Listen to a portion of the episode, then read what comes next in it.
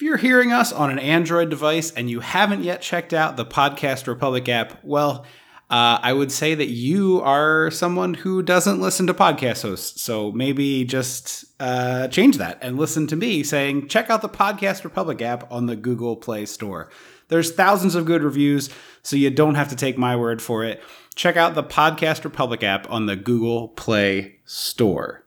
We have another sponsor as well. Support for Dissecting the 80s is brought to you by Manscaped, the best in men's below the waist grooming champions of the world.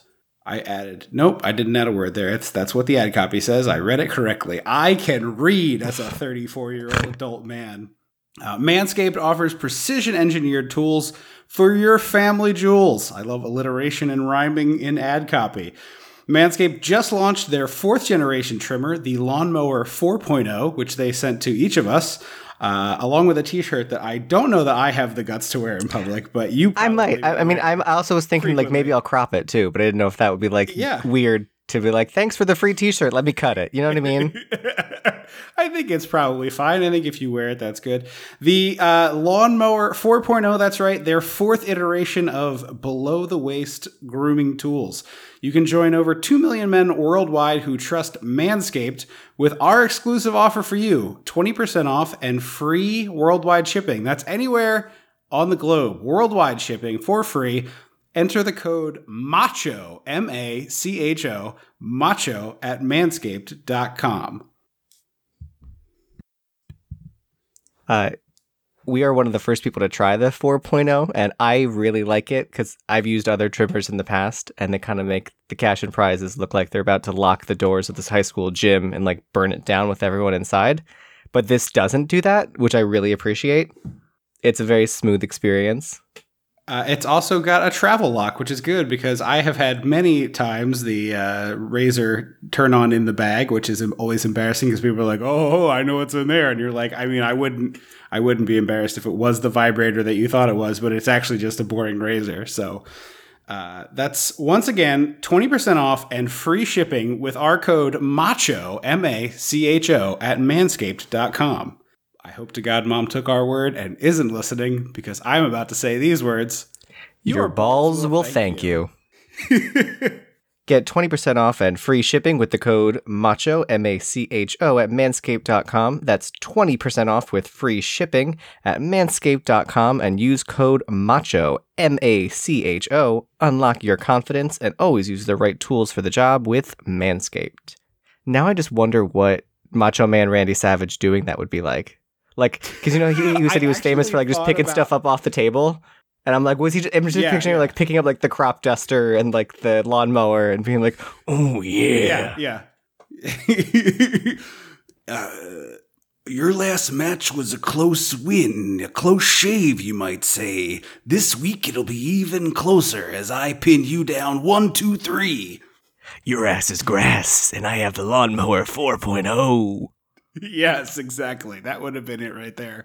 Uh, he would have been one of the many wrestlers who are now podcasters. Uh, and I think we would have had that exact ad read you're talking about. Oh yeah. Welcome to Dissecting the 80s. I am Trip Lano, one half of the Mega Podcasting Powers.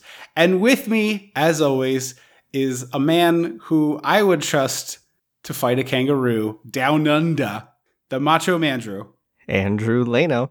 Although I don't think he fights a kangaroo, right? Well, like kangaroo boxing, I feel was a thing in cartoons. Oh yeah. I forgot about that. I don't know how often that like occur- I mean I'm I am certain that occurred IRL as well, but I just remember cartoons were always kangaroo boxing. Mm-hmm. Have you ever seen red kangaroos? They're jacked. No, is it like a subspecies of kangaroo? Yeah, they're called. I I'm pretty sure they're red kangaroos. Um, but like, there's this famous. It's the photo that pops up when you Google when you like image search for them, and it looks. He's like, I'm gonna I'm gonna pose for Trip because we could see each other and try to describe it. He's like leaning. It's like he's laying down, like he's like posing on a beach, like Arnold, and, and he's just like jacked Okay. beyond belief. I think I've seen what you're talking about, and I think I always assumed it was a Photoshop. No, apparently that's like a uh, that's just a breed of kangaroo that just their muscles look like that. Whether or not that like actually means Wow, they are strong, who knows? But Right, right, right. But they have a, a, a defined musculature. Uh, well, we are going. I'm so we have like a good number of Australian listeners, and so I like I apologize for all of the bad impressions that are going to come your way over the next hour. Mine is half decent. but uh, okay, My well, dialect is half decent. I I uh, I let them be the judge of that. Tweet us what your op- opinions are on our impressions. Uh, but we, uh, of course, are celebrating the 35th anniversary of Crocodile Dundee, so we're headed down under. That's the only thing I could do. it's like not even a That's not- dialect. no, it's terrible. And also, uh, that's not a knife. That's a knife. You know, he's it's, that's that's about it. That's about the extent of what I got. Anyway, we watched Crocodile Dundee, so you know what that means. we gotta go back. We're gonna go dissect the 80s. It's your terrible meandering air quotes comedy. Something's got about your terrible meandering air quotes comedy. When the mega powers explode. I'm talking about the 80s. Great Scott! Cream of the crop. Oh, oh, oh, oh, oh, yeah. Mega powers, yeah! When this baby hits 88 miles per hour, you're gonna see some serious shit. So before we talk about the movie, because we're going to talk about the movie, of course, I do want to say, ask, did you do any of the research of like how this came to be? No, I, I lit- my first note is literally I know nothing about this movie, uh, and I hated it. I don't think I quite hated it. I mean, I certainly didn't like love this movie or anything, but uh, the story of how this came to be is essentially Paul Hogan was a commercial. He was a- he is a guy who had like a lot of very short jobs of various types. One of those like sort of like I think this character is very much rooted in his own personal life. And at some point, he becomes the spokesman for a series of ad, uh, ads for Foster's in Britain. I'm pretty sure they aired in the UK. Okay. Um, I, I'm I didn't write all this down word for word, but so he does these ads, and they're like a breakaway smash hit. Like back, you know, when ads just like kind of would blow up like that from time. Was to this time. pre his show in the se- so this was like early seventies? Uh this might have been after that. Because I saw that he had a show like the Paul Hogan show for like ten plus years, and I was kind of like, how? Yeah, I think he was. I think he he, he so he did this amateur TV show. I think that led to the thing that you're talking about. Yeah, it's like a sketch show. Mm. Uh, and so that airs for a long time, and then he does like cigarette ads, and then he does a couple of movies, but he ends up like throughout the decade he's in these Foster's ads and it's this like Australian guy in London kind of fish out of water being the joke, right? Like it's Yeah. this like you know that he he says Australian words and people are like ah and so I- these are so popular he's like I think I should write this as a movie essentially and he he writes this movie which then gets made which you know as we've said many times like it's very hard to get a movie made but beyond that he so he he makes he he wins a golden globe for best actor for this He beat Matthew Broderick in Ferris Bueller's Day Off, and I don't get it. which is yeah that's beyond the pale for me but i think it's like we talked about this uh, just recently when we did frog dreaming which i think was on the patreon that was Patreon. um, where it was like back then stuff just like didn't travel around the world as easily as it did today and i think the novelty of an australian guy was just huge which sounds ridiculous now but Maybe like, that's why. Because was- the whole time I was like, this feels like King Kong or like Tarzan, where it's like, we're going to bring this man from the jungle into society, and I was like, yes yes I was like, except Yeah. he's just a dude who's like not like Right. he's not feral. He's just a dude, and it's 1988 Right. or 86 or whatever. Like the shimmer and shine of that appeal should yeah. be out the fucking window.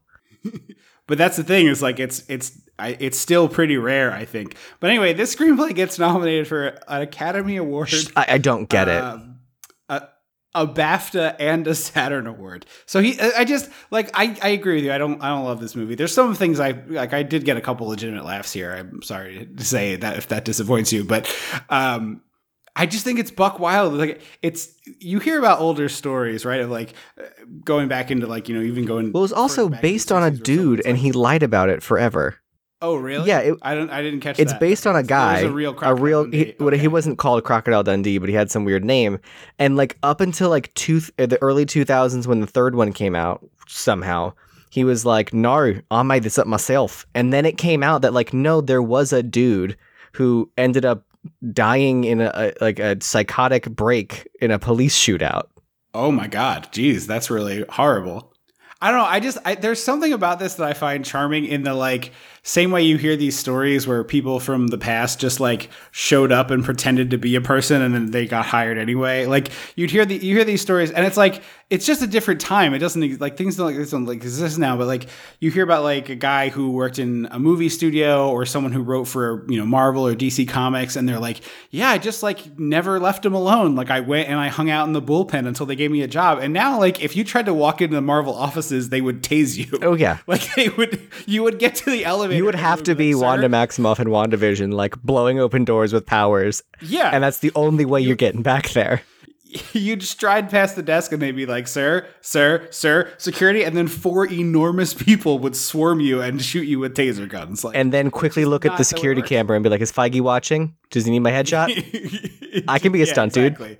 Yeah, and so it's like I'm sure that's the same thing here, where he's like, "Oh, I'll, I'll write the old screenplay, yeah," and he you know click click clack clack clack, and then he hands it over, and they're like, "Yeah, okay." No one knows what an Australian is because for some reason in 1986 that's just like complete novelty, and so he comes over, and it's this like runaway train success. Critically and commercially this movie is a huge huge success and it's i really truly think it's like there just wasn't I just that much get australia it. stuff. And like beyond the fact that I don't like the movie, I'm just like, there's not really a plot or any conflict, so to speak. It's just sort of meandering sketches. right And then like Which makes sense. He was a sketch guy. Well, yeah, but like even in Christmas Vacation, there is the through line of like we are making the per- I want to have a perfect family Christmas. Like Right. even though everything kind of is loosely around that, like whatever, but that's the through line.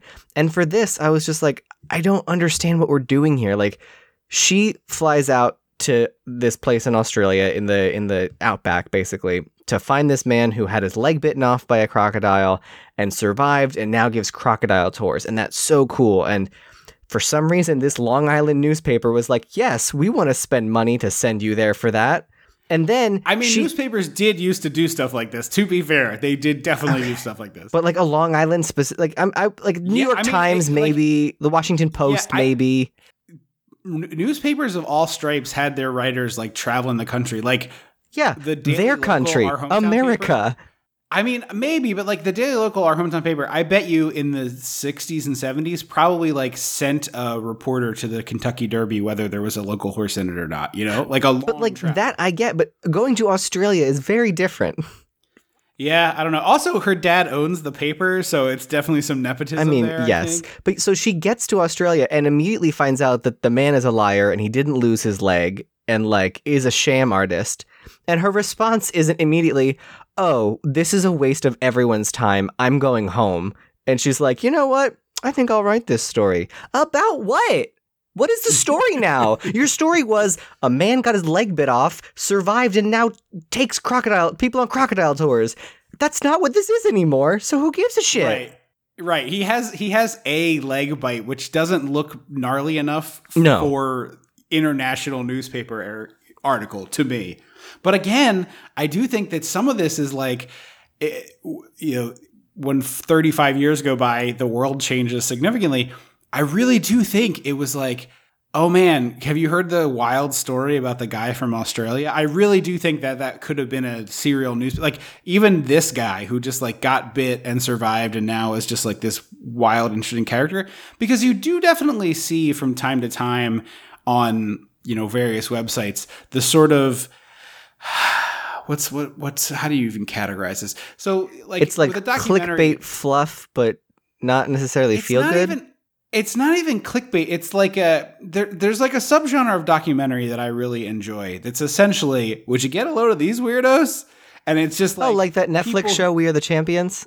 Yes, exactly. And and like that's a big subgenre of documentary, and I, I really enjoy it. But it's like it can be about people who do a weird sport or have a weird hobby or like are just a weird group of people, like the the wild and wonderful whites of West Virginia. White, the surname, not the race of human. Just to be clear, it's I have not heard of them.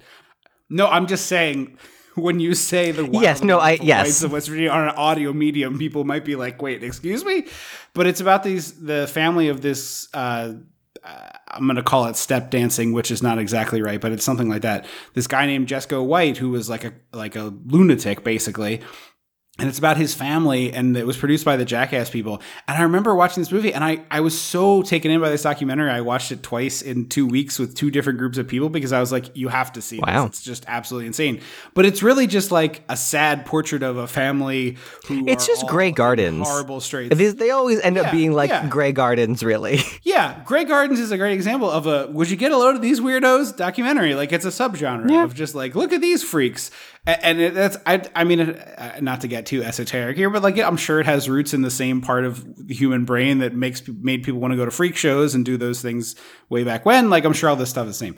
So I I you do occasionally see it's like meet the man who makes his living selling feathers in New Orleans or something like that, right? It's just like some completely ludicrous Yeah. person who who who most of all it's like this escapist fantasy for people who work 9 to 5 to see someone who's like I don't give a shit about a career. I don't know what day it is. I just wake up and do these things. Like I don't have any schedule. I don't have any boss. I don't Yeah. and there's like this escapist fantasy. So I could see that leading to the story. But you're right. Like once she get once she gets there and the crocodile has not bitten his leg off, it seems like you need to make a phone call. Yeah, well, especially because it ends up being like the way they talk about it is that oh, she's been writing, so like, is this multiple stories? and then she's yes, like, and I'm going to bring you home to New York. You should come with me. It'll be a great closer. And I was like, what is this fucking story? Yeah, I think I think she's written a series of articles about the adventures with Mick. I want to re I want to I want to see the like side the like deleted scenes of the office intern who desperately wants to be a journalist and was like, "Wow, she's going to go write about this great guy." And then the copy starts coming in. He's like, "What is she doing? He's what? He's who now?" Excuse me. I thought she was writing this story. I want to be a journalist. Yeah, I I I totally agree. It, it I mean it's nonsense. I also think like this is essentially two movies. The first half, 40 minutes or so is in the outback and then the second half is Crocodile Dundee in New York. Yeah. And they both they both if you take them as their own little thing, like they both have their moments, but I don't like together the movie feels very of No, two you should the first movie since they're going to do sequels should have been the the Outback. And it should have ended with why don't you come to New York with me? And then he makes a face and then you freeze frame and it's like the end question mark and then the sequel could have been all fish out of water stuff. Right. Or you do all this Outback stuff in 10 minutes. Or, you know, like we, we go through. we- Yeah. Like, not to, you know, everybody hates narration, but it's like she's like she's narrating and reading the story of the man Yeah. that she found in Australia or whatever. And then it's like, you know, she, he, you know, she looks up from her notebook or her computer or whatever. And he's like, I, wow, I think you really captured me or something. And then you bring him to New York. Because the, the New York stuff is way more fun, I think. Although I loved the shots of Australia. That's the and I- part. Yeah, I- it's like call, calling me by your name. I'm like, yes, this is a beautiful little like love story moment, but also these sweeping, beautiful shots of Italy are just Yeah. just the greatest. Yeah. So I, I yeah, I, I just I I don't quite know what it is, but the I and like what's the ideal rather when I say what it is, but I think that they have pretty good chemistry together. Well, they ended up I married. Believe. Yeah, but I, I I believed them falling in love in the Australia part of the movie, and so when it was like, oh, she has another man at home, I was like, oh, are we gonna do a love triangle? Then like, no, not really. Yeah, like, I just don't I don't quick. understand what like there is no tension or conflict in this movie. Like you Right. need conflict to be interesting. Right. Otherwise it's Right. The it's just like an upward trajectory and it's like, well, I'm bored. The only time there's conflict is is like 80 f- minutes into this. There's 15 I literally went there's 15 minutes left and this is the f- the closest we're getting to a conflict. Right, right. Um, so she goes to the. We'll start ro- rolling through this. She, we- you know, as we already explained, she goes to the outback. There is a very like I found very amusing. The first like four or five lines of the dialogue of the movie are the thing you said already about you know Mick and the crocodile, and I. It's just very funny to me. It's like, all right, here's why you should care about this guy. Ready, set. Go and they set a, set a timer for thirty seconds, and they're like, and it's like, okay, that's it. That's why you care about this movie. Go ahead. Yeah, and if she got to Australia and he was a man with a prosthetic leg who overcame the odds and now gave crocodile boat tours, I'm way more invested. Right, right. I basically wrote I was like we either I either needed this story with a different actor, or you can keep this actor, even though I don't care for him very much, and give me a different story. Like, it doesn't work. Like, I need a true, like a Steve Martin, like someone who like really is I find Sure. funny and and charming. Yeah, I- the other thing is, the, I originally had this on the radar and we didn't do it because the movie just kind of like dribbled out with no fanfare. But he did another movie that came out like 2020 that has just a really bad poster. That's I think it's sort of meta where Paul Hogan is. Oh, it's like a himself. Bubba Ho-Tep. No, the other one. Not Bubba Ho-Tep. It's it's it's not even quite like My Name Is Bruce. That one. It's like he, he it's like him as himself and not in like a heightened situation in the way that My Name Is Bruce is like oh monsters are real. What a shock! He wrote a movie where there wasn't really conflict and wasn't as interesting as it should have been. But if you if you look at the poster for this, I'm gonna have to pull up the title of the movie. If you look at the poster for it, it's like him and Chevy Chase just like poorly photoshopped. It's very very strange looking. The very excellent Mr. Dundee is what it's called. Huh. Chevy Chase would have been a decent uh, yeah. choice to replace Paul Hogan. Can I can I run down this cast list for you? Sure. You got Paul Hogan. When is it? What year is it? Uh, the year is 2020. Oh, right. You said it came out last year. Yeah, it came out in July. Um, so his son is uh, Jacob Elordi, who's in that Kissing Booth movie. Uh-huh. Those movies on Netflix. Okay, and then here's where it gets crazy: uh, Chevy Chase, John Cleese, Hmm. Oliv- Olivia Newton-John, Really? w- Wayne Knight. Like Newman? Yep. Uh, and Reginald VelJohnson, of course, reprising uh, reprising his role. Well, not reprising his role, but Huh. Well, yeah. I mean, hey, paycheck's a paycheck, I guess, but that's just a weird collection of people. Yeah, yeah. It's a very strange, very strange one. Because she. Go ahead. The the kindest comment I can make about the new movie is that it includes John Cleese's worst performance ever. And yes, I have seen Fierce Creatures from 1997. Hmm. Wow. I was like, oh, we'll do it when this comes out. And then I was like, never mind. That movie is going to come out like a wet fart. So uh, we're doing it now because it turned 35. But I, I feel like I had seen at least some of this movie. I was sort of like culturally aware of Col- Crocodile Dundee. I mean, I knew his name and I knew the knife bit, but that was kind of it. That's about where I was. And so I was really surprised that this the first 45 minutes of this is a pretty straight rom-com. Or not even a rom-com. It's more like a romance movie of the old, like an old style. Yeah, it's, Like, it looks it looks like the poster for Romancing the Stone. Yeah, the does. first 45 minutes is the poster for Romancing the Stone. Yeah. And I will say I do like a lot. I didn't write down the actor's name, but the gentleman who plays the sort of put upon assistant of Crocodile Dundee. The Michael Caine type. Like yeah, and what you like to go back to what you said is like why does this man have an assistant? Like what and it's Why? like, Yeah. He is is he the co-owner of the business? It's never quite explained. But he definitely seems to be his LeFou to Crocodile Dundee's Gaston, and it's just he, he the performance is very good. And, and when when we leave Australia, we leave him behind, which I was like, oh, that's a bad move. Bring the You should have brought him along. Yeah, yeah, So she gets to she gets to uh, the city in Australia, and they have to like drive into town to find Crocodile Dundee, and they're like drinking at a bar because they're like, well, I don't know where he is, and I was like, that's red flag number one. I'm a journalist. and and then it's like, oh, uh, how about I give you twenty five hundred dollars? And he's like, I know exactly where he is. Yeah, here's the thing. It's 1986. I'm an intrepid lady reporter with a nose for news and the shoes to follow the story. I'm not putting up with this bullshit. I am I'm here for a story. If you're not if you if y'all are going to dick around, I'm not going to play this game. Show me this one-legged man who's brave or I'm getting on a plane out of here. Especially Yeah, I mean, because I'm in Australia, which is God's biggest game of what won't kill you in this room. I really think that at the point where you've committed to spending 1986 money to fly to Australia, like you have to come back with a story. She already was in Australia. oh, that's right. in the opening, she already was there. She was doing a different story. Yeah, they would have been like, Isn't that "Cut! what the gimmick is? You have a story already. Come home." Yeah.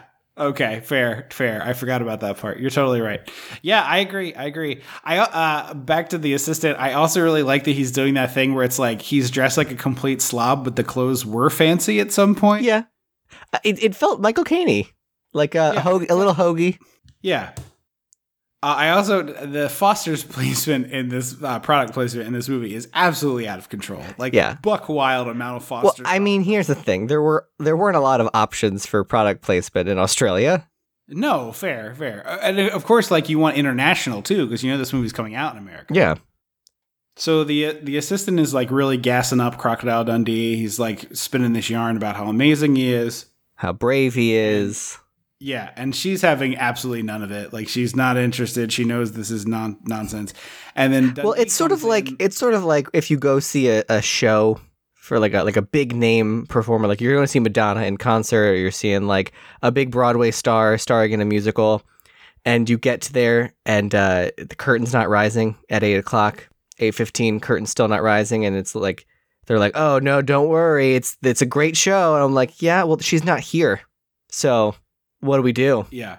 Well, you know, if you're a Madonna fan, you wait until 11:30 p.m., which is about when she used to go. on. And the show started. It was supposed to start at seven thirty.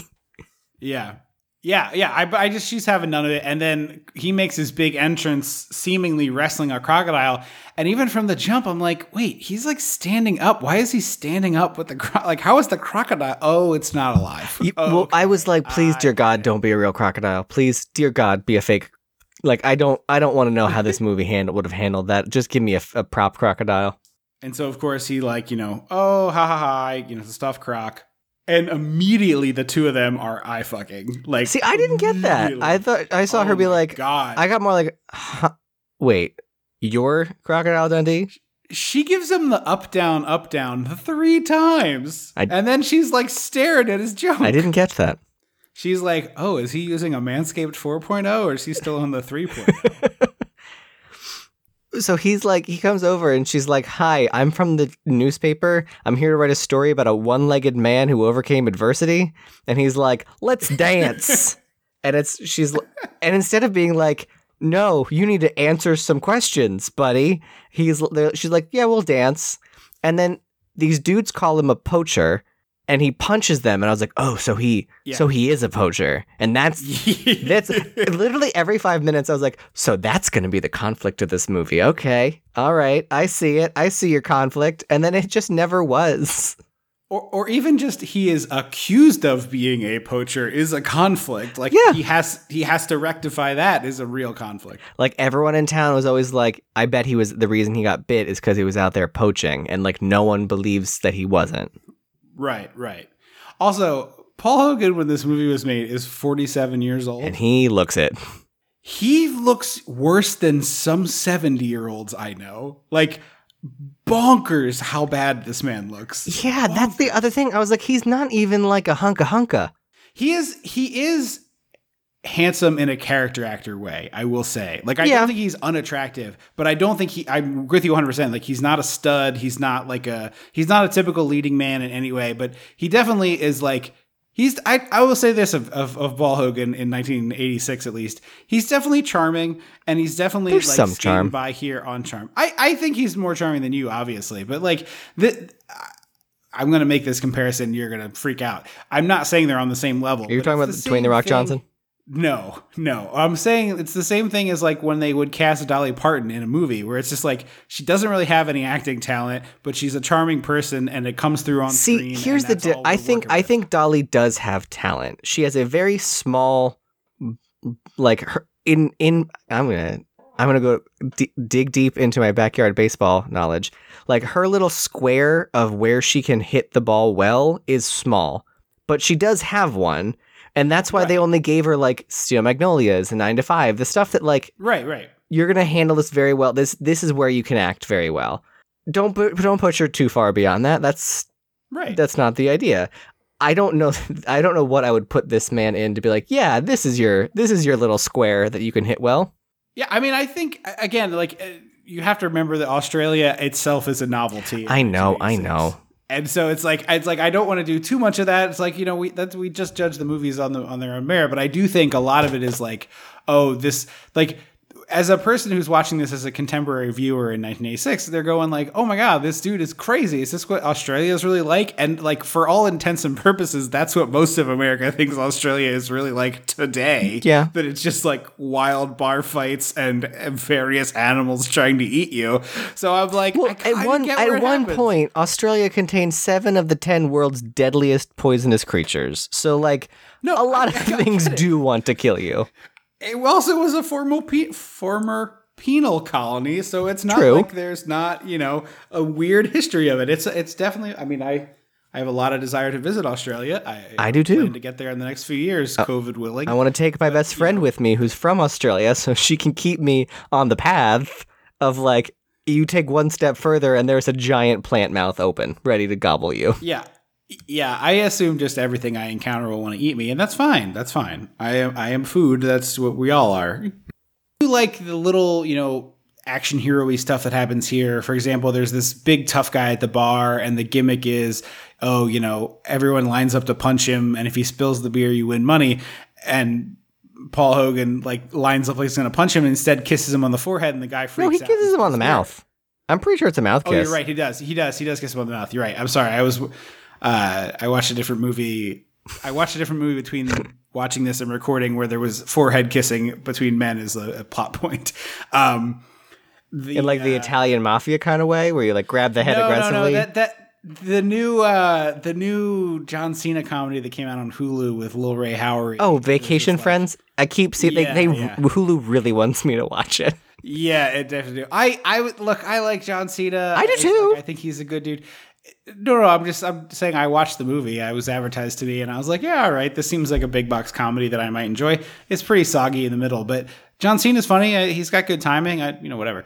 But there's a bit where he's like kissing Lil Rel Howery on the forehead, and he is very uncomfortable with it and won't return it. And then it's like a you know Chekhov's forehead kiss. Does John Cena take Um, his clothes off in the movie? yeah, you see his butt. Thank go- okay, I'm sold now. Because him in the Suicide Squad and those like dad tidy whities, I was like, okay, okay. Yeah, yeah, he you see his butt. I was like, hey, whoa, that's a lot of John Cena right there. But I, I anyway, like I, I thought that was funny. Like I thought that was a good gag, and that reminded me of something that you know a Bruce Campbell or a Honestly, I kind of wish this was Bruce Campbell in this movie. He's, I think he is my perfect choice to replace Paul Hogan because he's like handsome, but not like a knockout hunt, like you know Hollywood Kurt hot. Russell. He's not. Oh, Kurt Russell in this movie, he's taking it and running with it. Like yeah, you don't think course. about anybody in this, else in this movie. right. He's too powerful. Um, it's too much. he's too much. too much. Um, but like Bruce Campbell to me is like I don't want to say the poor man's Kurt Russell, but he's like the attainable Kurt Russell. The TV movie Kurt Russell. Sure, yeah. I was trying to think like what's the nicest way to, to say it, um, Yeah. Because he's like Look, handsome. this this podcast likes Bruce Campbell. This is not an insult to say Bruce Campbell is a little bit less attractive than Kurt Russell. These are objective statements. It's true. Oh my god! Speaking of Kurt Russell, real quick sidebar. My boyfriend, my our parents gave my boyfriend one of those books of like questions for like dinner party conversations or whatever. They were like, "Ah, "We're getting rid of these. Do you want them?" And Jack was like, "Yes." So on the car ride home from the beach, he was like, "If you could have the head of hair of anyone in Hollywood," and like didn't even finish the sentence. I was like, "Kurt Russell." Kurt I was like, Russell. "1980s Kurt." Ru-. I was like, "1980s Kurt Russell" to be specific. And he was like, Yeah. "Wow, that was." And I was like, "No, that's." I would take I would take 2021 Kurt Russell no problem. But, You've like- seen him in those Christmas movies. That stuff's still No, yes, but, like, fully I- I Kurt Russell is about the same age. Like I want that hair, so I will grow into Santa hair. sure, sure. Yeah, Mamma Mia, that guy, genetic lottery winner. Right? So we get into him telling this story about how he was like in a relationship, but it ended because he went on walkabout for 18 months. And at this point, I'm like, you know what? Fuck you, Yeah. buddy. Like, you don't Eat walk shit. out on. Yeah, you're an asshole. That's really shitty. And then, well, then, um, Because her her response, she's like, "Oh, she didn't wait for you." What? I was person confused. I was like, is her delivery supposed to be? Is she trying to be sarcastic, and I'm not getting it, or is she being I didn't earnest? that way. I read it as an earnest response because I think at this point she's already kind of swooning. Yeah. No, thank you, ma'am. Um, and then we get uh the walking version of the Jungle Cruise. Yeah, Oh, for, first he has to like uh like Jedi mind trick uh, a water buffalo. Apparently, I thought it was a longhorn. yeah. Um, So th- they're driving, and then there's a giant water buffalo in the middle of the road, and he gets out of the car and like Jedi mind tricks it to lay down. And I went, well, how is that better than standing? And the movie doesn't tell you either because they smash cut to the next scene where the car's past it. Right. And I was like, Right. no, hang on. yeah, if it if it lays down in the road, it seems like a larger obstacle Yes. than if it were walking and you could like try to inch around it. But I think their I think their concern if was if we try to drive around it, it will smash into the car. Yeah, well, Buffalo's gonna buff. You need you need them to make the good mozzarella. That's true. That's true. And the have the the good Veggie VeggieTales song. The good Veggie Tale song. There's a water buffalo Veggie Tale song. Uh, everybody's got a water buffalo. Yeah, there's. I don't know if it's a full song because he starts to sing it and then the asparagus cuts him off and he's like, "You can't say everybody's got a water buffalo because then everyone's gonna write angry letters about where's my water buffalo." And then Larry like gets sad because he can't sing the song. Oh, I remember when our mom tried to sneakily backdoor religion into the house with Christian vegetables. And I was like, "Hey, story of Esther, get out of here. The cucumber is a is a superhero who fights fibs. That one." And she was like, "I tried." you want to do a bit about the cucumber giving having his hairbrush given to the peach because the peach has hair? I am here to see that. More vegetable jokes. Give me the please. give me the tape that's just the silly songs. How about that one? yeah. Silly songs with Larry. None of this Jesus crap. What are we wearing boots on our heads and walking on walls or something? No, no, no. Give me the give me the the jokes about combs, please. Give me the song of the Cebu. so they're they're tooling around on a boat now. No, first we get the um uh there's the moment of uh it looks like the Jungle Cruise. He's walking telling a story about his boat. Right, right, right. He's like this is the boat that I was attacked in and it's in a tree for no reason. It's not explained how the boat got in the tree. Like it's not. He's not like, well, these marshlands have been, you know, drying up, and the boat was here, and there was a tree under it. Like there's none explanation. It's just like this was my crocodile boat. Now it's in a tree, and I was like, I the implication I got was like the crocodile jacked up the boat. and threw it into a tree. It like flipped it up all around and stuff. Yeah, I don't know. I've seen um there's a really good Australian croc killer croc movie called Blackwater. Okay, It's uh it's recent or no, it's like 10 or 15 years old at this point, but it's hyper realistic. It's like filmed like it makes it the way it is shot, it feels like a documentary. Oh, It's- cool. It's not, but it's based on a true story like that actually happened. oh, like the the It's- it- Ghosts in the Darkness. Yeah, yeah, exactly. The only animal movie reference we make on this podcast that goes in the darkness. Uh yeah, so it's it's the croc in that movie screws up screws with their boat and that is like a thing that like the the, the boats that you have to take for croc infested waters are very shallow draft. They're like, the they flat boats, kind of. Right. And so I think they're very prone to tipping. Hmm. But yeah, it just seems weird because it's not like near water, and the boat is like up in a tree, and he's like giving his jungle cruise spiel, and then he starts. He's like, she's like, "Oh, you were out here hunting crocs?" And he's like, "No, that's illegal. I was fishing." And she's like, "Oh, really?" And she reaches into the boat and pulls out like a comical amount Handful of of shotgun bullets. shells. Yeah, yeah. And I was, No, I think they're rifle bullets. uh, w- what? Just so we stop the tweets. Yeah. I don't care about guns. I don't. I'm just telling you, they're rifle shells or casings. I don't know what the word is. Um, and I was like, at this point, I'm like, he basically might as well be wearing like a lion's head on his chest, Right. like fucking Kraven the Hunter from Spider Man or the White Witch in Narnia, and just like, I'm not a poacher. And then he's never a poacher. Right. It doesn't make any sense that they have these two distinct scenes of, oh, you're a poacher. No, JK, I was just defending myself. And like, well, then why does the whole town think you're a poacher? Right? Unless it's like the situation where he's technically not a poacher, but he keeps putting himself in situations. So it's a Tucker and Dale? crocodiles. Yeah, It's the. Tucker and Dale of crocodiles.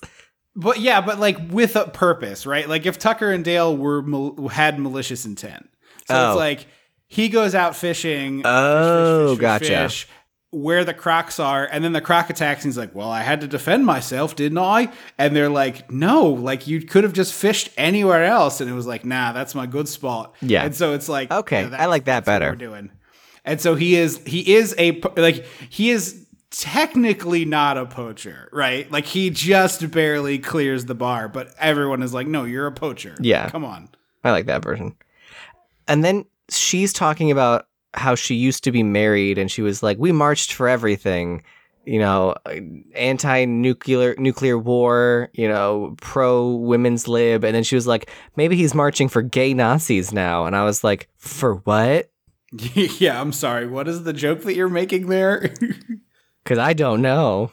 But this this turns into Crocodile Dundee just being like the most annoying person to me, where it's like, nah, I don't have an opinion about anything. Like nothing matters. I don't care about anything. And it's like, all right, pal. Unless Like, you're going to be a real legit nihilist, get out. and like to some degree, like yeah, this guy lives in the backwoods. He's probably only seen 22 different people in his life. Like he doesn't he doesn't know about any of this stuff. But it's just like you have opinions about things because clearly you're very against poaching. Perhaps that's what you could talk Yes. about when she asked you this question. You know what I mean? It's like the equivalent when you're like, "Oh, like what kind of music do you like?" and someone goes like, "Oh, I listen to everything." It's like, "Cool. Great. Good good job progressing the conversation forward. Thank you." I was going to say, I don't own a TV, people. Yeah, see the difference with that that person is like they're trying to shut you down and the other person isn't trying to shut you down, they just do it. That's true. Um, so now we get kangaroo poachers, I guess.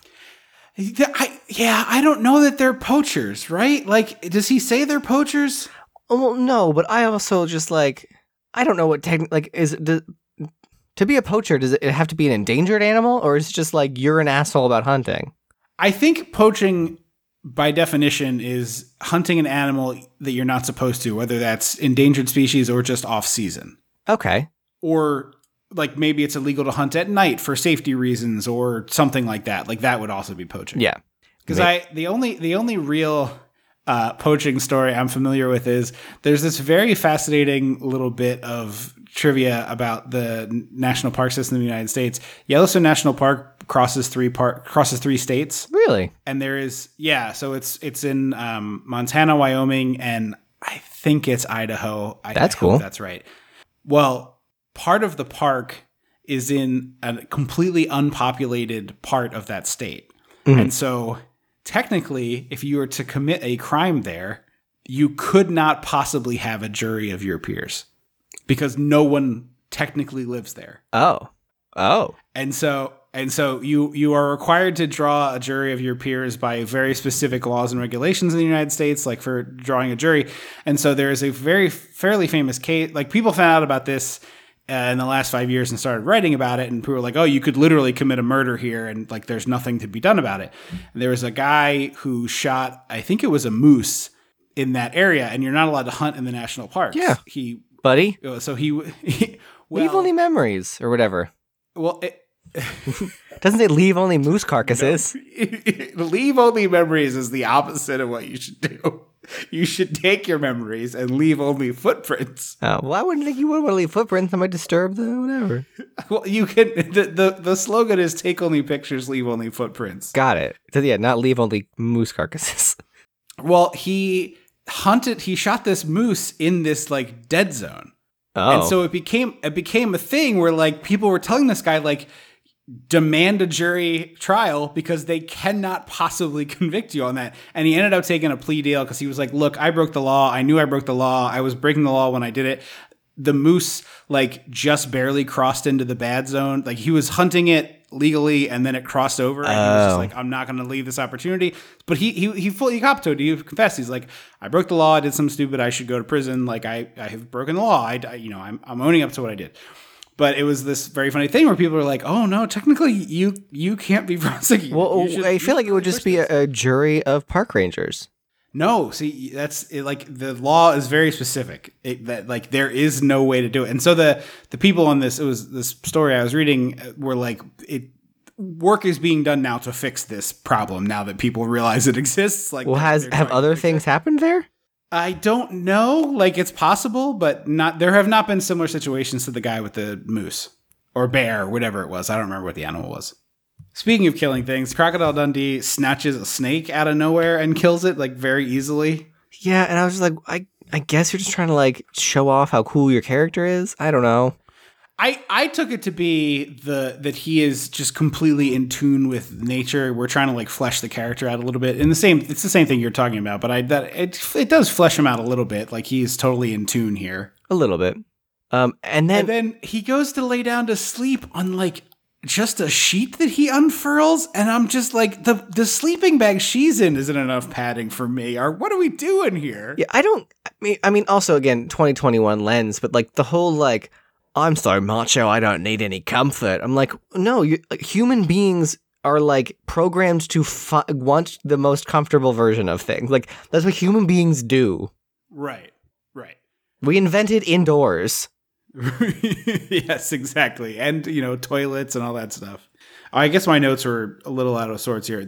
I have the kangaroos here. And then the one guy, like, goes to pee and he stops and waits for this kangaroo to shoot at him when it pops up because Dundee's got a gun. No, so the, the kangaroo poachers come in and it's weird, and then she's like, "You should do something about it," and he's like, "Why? There's no laws against kangaroo hunting." And I was like, "Okay, I is that real? I don't know if you're making a joke."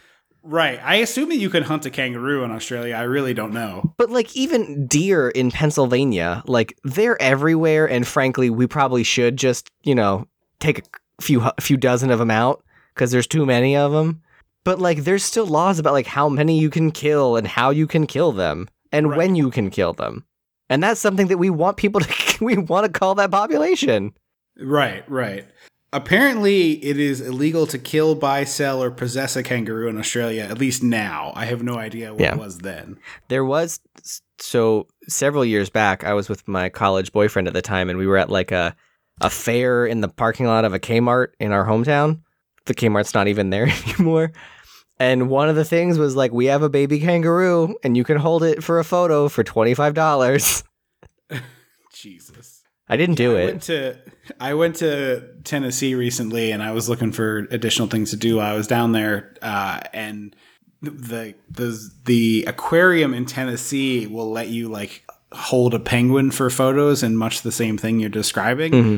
And everything I have ever read, like the Baltimore Zoo has a pretty cool penguin exhibit, and they are adamant. They're like that you can you can rent a penguin to be like you can have your event there, like a wedding or a party, or And the penguin like walks down the aisle. it- I don't think the penguin walks down the aisle. I think you get like a room with the penguin in it, and you the penguin is on a table, and you take pictures with the penguin. But it is like very, very like you may not touch the penguin, you may not hold the penguin. Like this is Oh. dangerous for both you and the penguin. Like you shouldn't be handling the animals.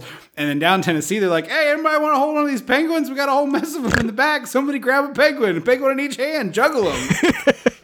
Yeah, I, was, I, I think in um because at Adventure Aquarium in Camden they have a penguin experience you can pay for. It's like the a really expensive upgrade, and I think you just like Yeah. hang out with them and like feed them, and then take pictures. I don't think it's like learn how to cuddle. I think it's right. I think it's like you go into their habitat and like feed them and like learn about penguins from a scientist. Right, right. Which makes sense.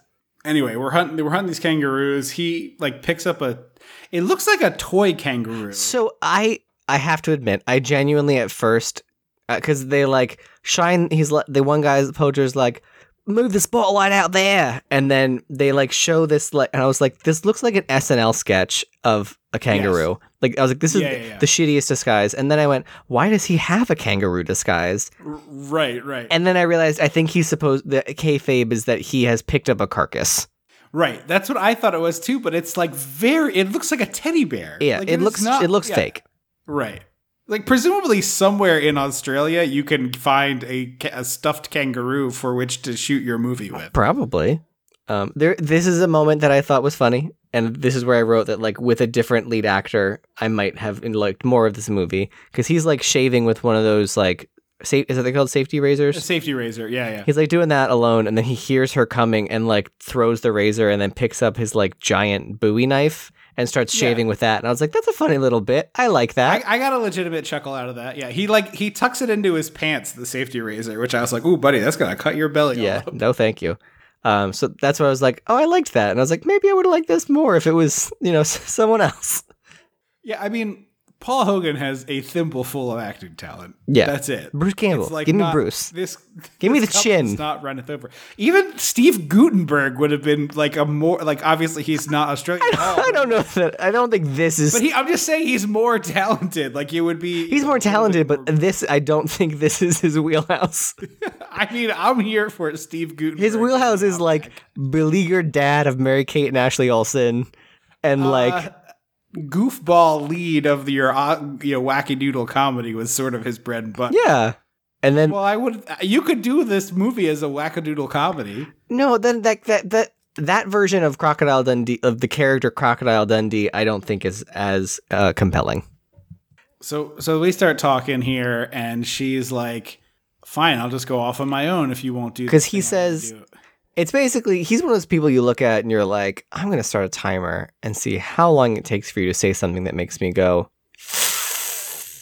So I, I knew this was going to come up, and literally, I'm going to read my notes here, and I know you're going to call me a misogynist, but but in this specific instance where he is talking about this specific person, he is right. She should not go off on her own. It is dangerous, just like it would be dangerous. His for phrasing though is that you're a woman. This is man's country. That's Yes. what I take umbrage with. I agreed. I'm just saying he You- is also. This is Dundee country. Perhaps is more accurate. But like you would can phrase think- it as, "Hey, you're a city person with no outdoors experience. You should not be Right. out here alone." Is a better sentence than "You're a woman. This is man's country," which is what he literally says. And I wrote barf. Yeah, I don't disagree with you. I'm just saying he is also correct that you're going to die is the sentiment he is expressing here.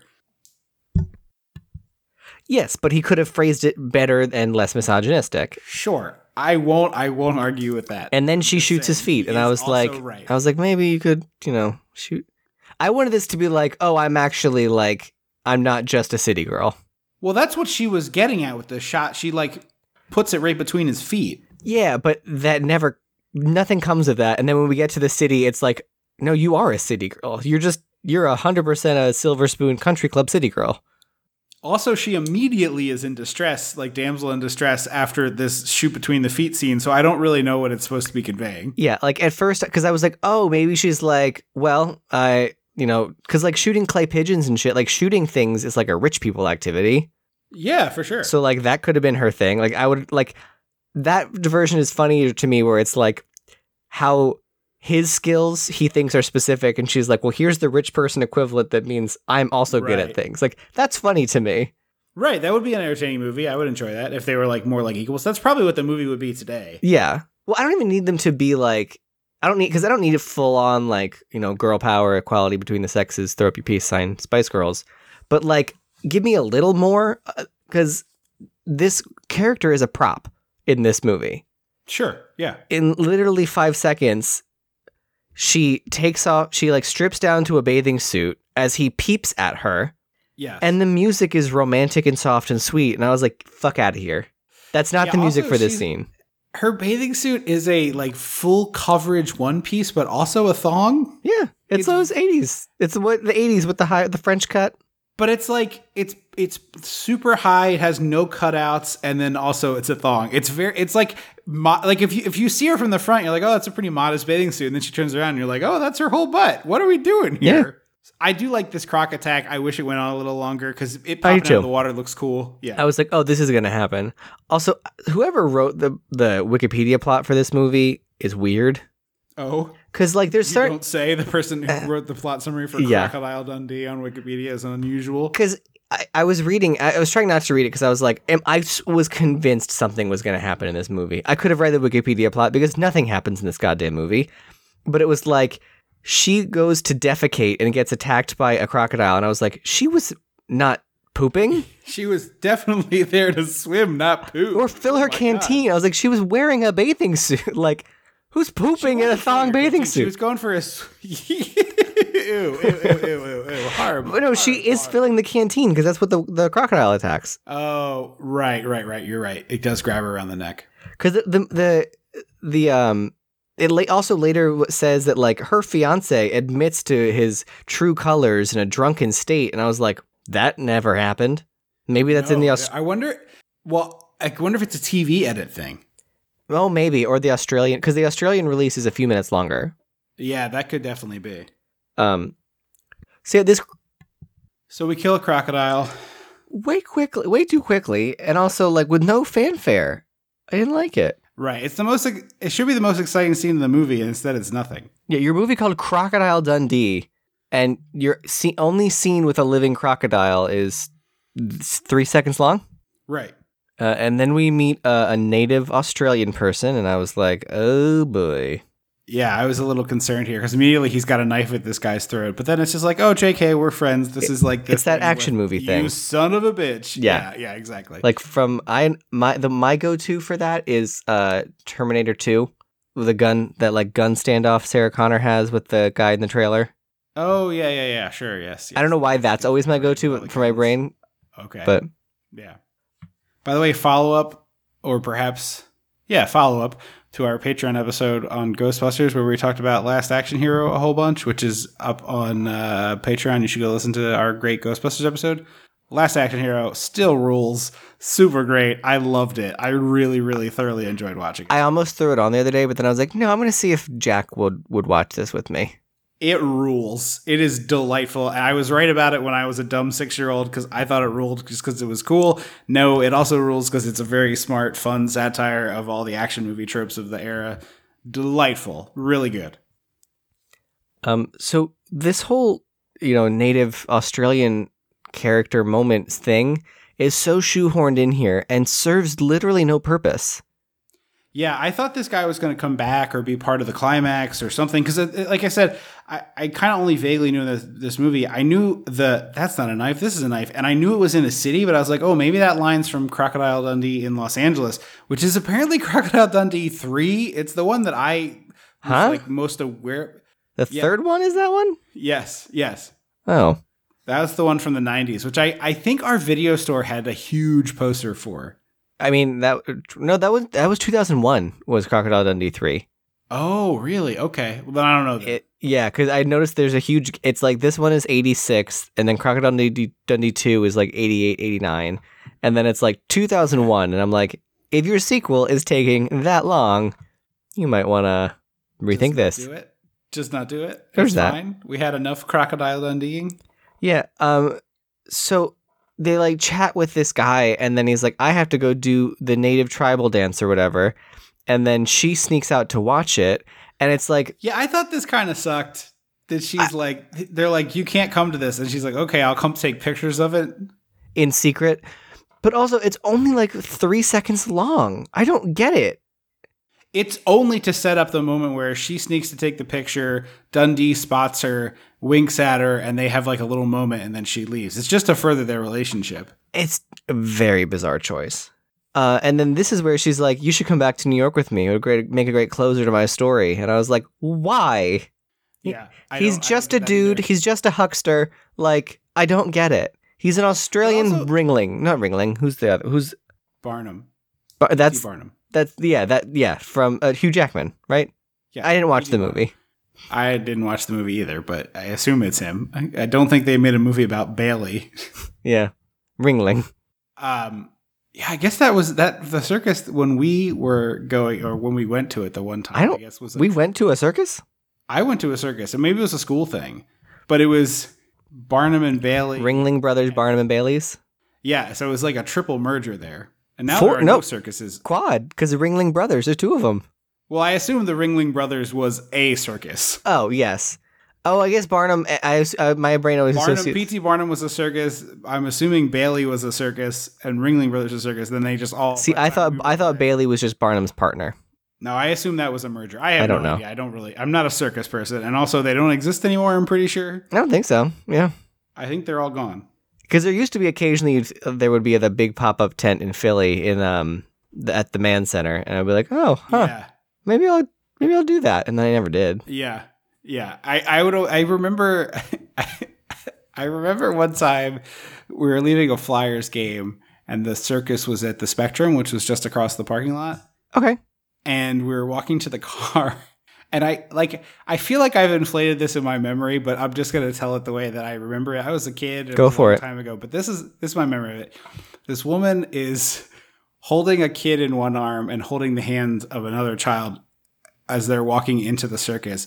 And there's a protester there with like a really sad sign of a poorly treated lion or elephant or something. And mm-hmm. like, look, circuses, like that person was right. Circuses are bad for animals. That's not a not a thing.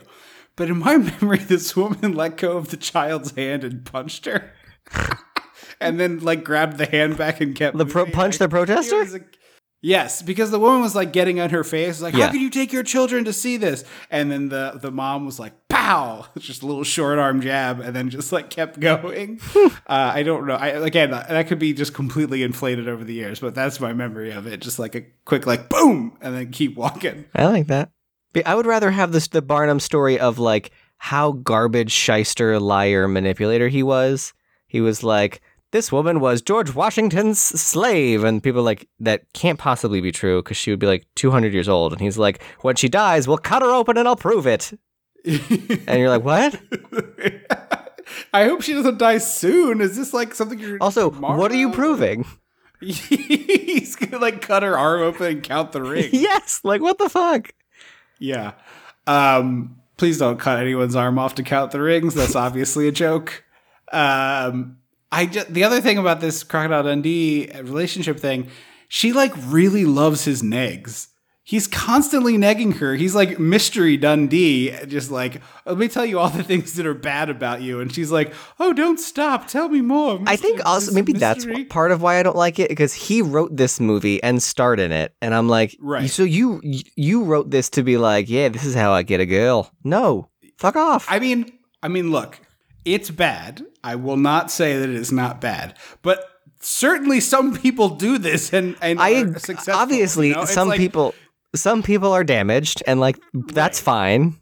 I do not condone this. I do not endorse it. I'm just saying, like, obviously some people do this and it's effective, but like preying on people's insecurities to get laid is really kind of a huge bummer to me. Yeah, I will. What isn't a huge bummer to me is the absolutely gorgeous, amazing lake we see here right Oh, after this. it this is beautiful. tete-a-tete. but yeah, she's like, you should come back to New York with me. The newspaper will pay for it, and I'm like, why though? Like. Right, right.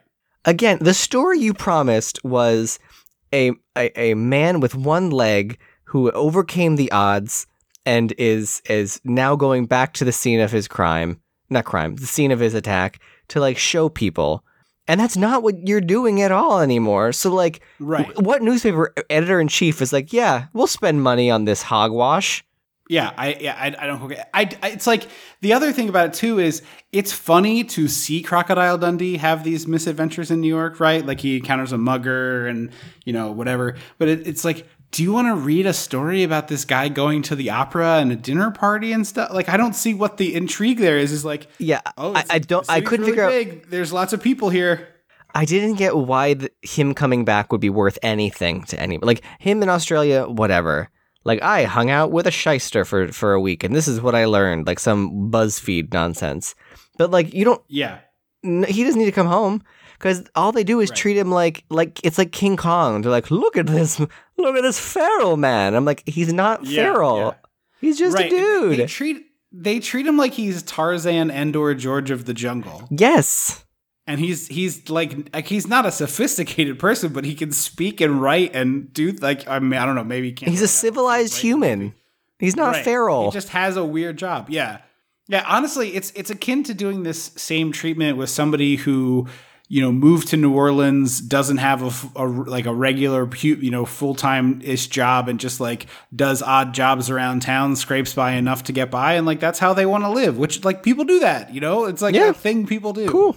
I do I do like I will say like say something nice. I do really enjoy this bit where he goes around and collects all this food, like forages and cuts off the bark of the tree and picks this fruit and picks this thing or whatever.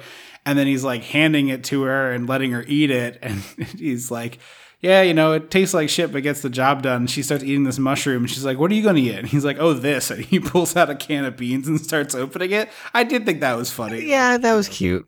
Um, so they fly to New York. Oh wait, you forgot the scene. Speaking of her giving him the the doomy eyes, he is spearfishing and she is just like agog. She can't even handle it. She's practically like rolling around on the ground, like eyes out, tongue rolling out, eyes going. Oh, urga, I must have stopped. I'm, I. I must have stopped paying attention because I don't remember that. But I believe you. She it, it is like it's like she she basically has to wear a bib to catch the drool. Ew. Ugh. Ugh. Uh, so now they fly to New York. Should have brought the like the sidekick guy with them, but whatever. And then he's like, we meet her fiance or her, her boyfriend or whatever. So so I- it's like the little things are good. Like Mick has never seen an escalator before and doesn't know how to handle it is funny. Like I, it is Sure. a funny thing. Like uh, like the you set that up you and it's a good payoff. And it's like if do just Elf, too. Twelve of the yeah, it's like just give you know that I, it's like I get like I get the appeal of that kind of thing. You know, you can give me twelve of those. You know, it's fine. That's what because that's what Elf is is the same sort of like fish out of water jokes. yeah, know, I think the reason here. Elf works a little better is that like the whole all of that stuff is condensed into like a five ten minute montage. right, and then It's you not get- even that long. No, but then you get like I put syrup on my cereal or like whatever he. do- I don't remember. Hmm. I don't watch Elf every year. That's it's pretty off. That's pretty accurate. It, like, but like you get. I unfortunately do watch Elf every year, and that's that feels right. oh, I thought you hated Elf. I do. I do. Why do you watch? Every, ev my girlfriend really likes it, and she oh, doesn't like a Really? lot of movies. Yeah, she she's a big fan. Huh. And I wouldn't. And if I was if I was filling out the back of her baseball card, that would not that would not have made it there. She doesn't like a lot of movies. She's not a movie person. In, like she will enjoy watching a movie, but she is not like a obsessive consumer of them like I am. And so like anytime she's into a movie and like wants to watch something, I'm like, yeah, sure, cool. Like cuz like you don't I like I will I will enjoy it just cuz like I'll watch this movie. So anytime that she like wants to lead the charge, which isn't that often, I'm like, yeah, sure, let's watch that. Yeah, why not? I'll, I'll check that out. And so because she knows. I hate it so much, she was like, "Can we can we please watch it? Like I I really like this movie. I haven't seen it in a long time." And I was like, "Yeah, all right, fine." And so for her birthday, I gave her like a fake gift certificate that was like one redeem for one One viewing. Yes.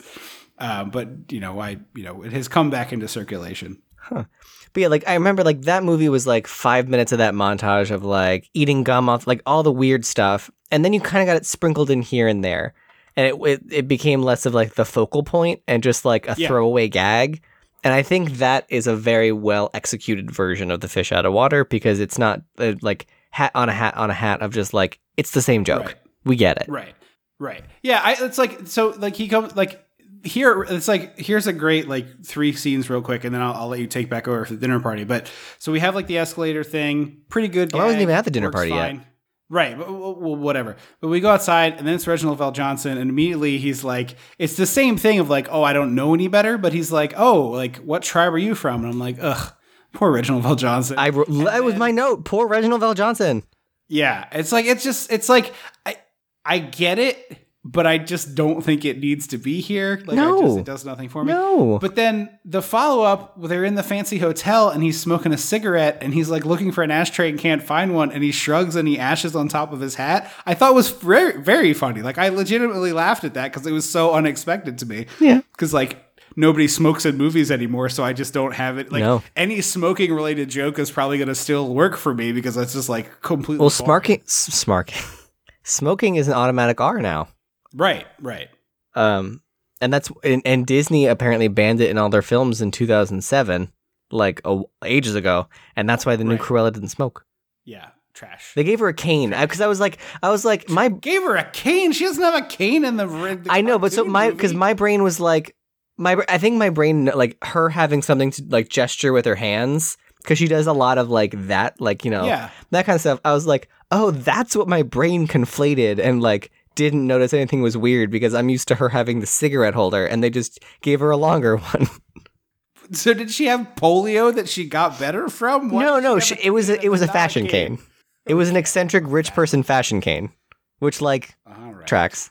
Cruella smokes. This is canon. Get this trash out. Are they gonna go like edit it out of the cartoon movie No. on Disney Plus? They just won't put it in their new stuff. Do you know that's why people think they Disney makes people point with two fingers? That's a very common theory. Yeah. Yes. I find it amusing. It's- It's, also like it's clever. impossible. I've seen I've seen pictures of Disney where it's like, yeah, that could have been a cigarette photoshopped out of that Yeah. easily.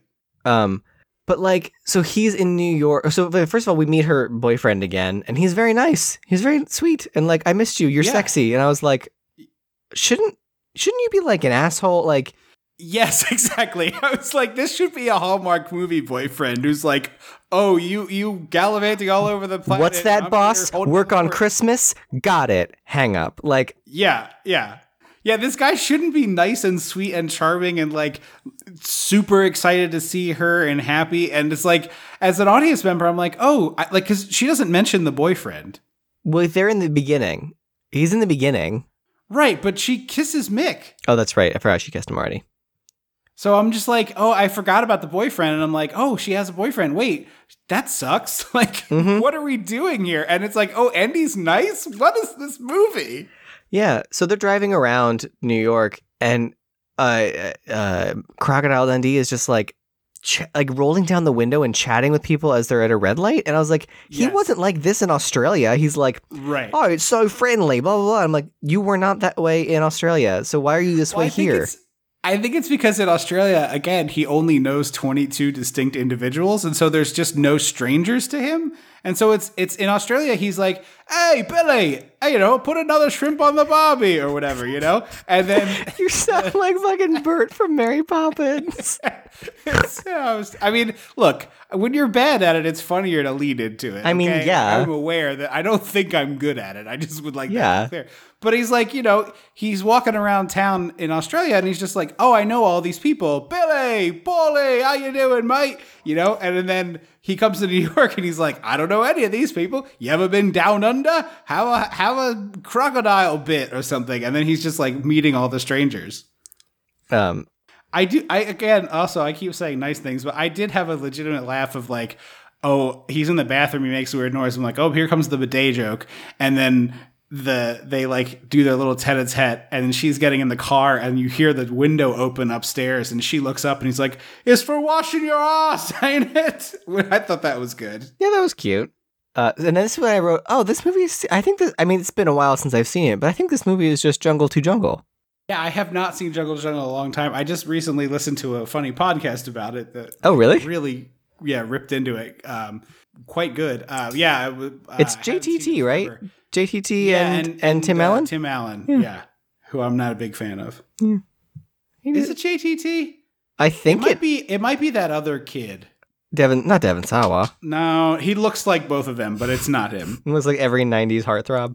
right he had the floppy haircut and all that business Yeah.